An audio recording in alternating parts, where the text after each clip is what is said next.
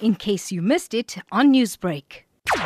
These measures will certainly help to, to curb the transmission of the virus as they uh, we, we currently at very high levels. I think this will certainly help. Ideally, we would have liked to have uh, limitation of movement in terms of interprovincial travel, etc. But I think that would have been inappropriate at this stage, given the uh, the festive season and many people are not actually at their uh, usual place of residence. But I think the current restrictions will play play a big role in reducing the uh, spread of infection in the country, and I would hope that uh, South Africans adhere to them.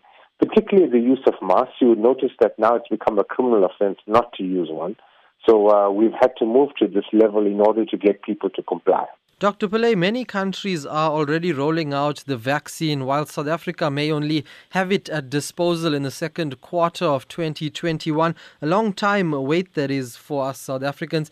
Now, at that stage, could the vaccine have the needed effect, if any at all, looking at the current rate of spread of the new variant? At this stage, we have no uh, reason to believe that the vaccine won't work against the variant because the vaccine is designed to. Uh, uh, take into account the, the structure of the spike protein at, at a much larger level.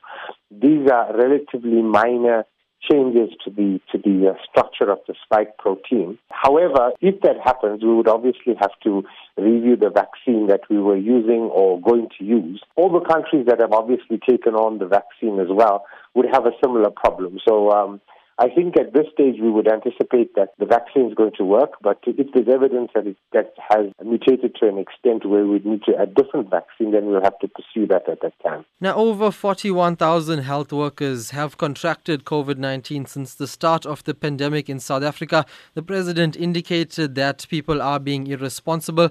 Now, what needs to be done not only to protect citizens but also frontline health workers? Who face the virus head on at health facilities on a daily basis? The best thing that can happen for them is that people actually don't get ill and go into hospital and infect them. That's a, a predominant source of the infection. Obviously, the other source is that healthcare workers get infected in their communities as they travel home through their families, etc. They, they, they would also become infected. So the really important thing to do is to not become infected and get into hospital and uh, and expose healthcare workers to the infection as well. Newsbreak, Lotus FM, powered by SABC News.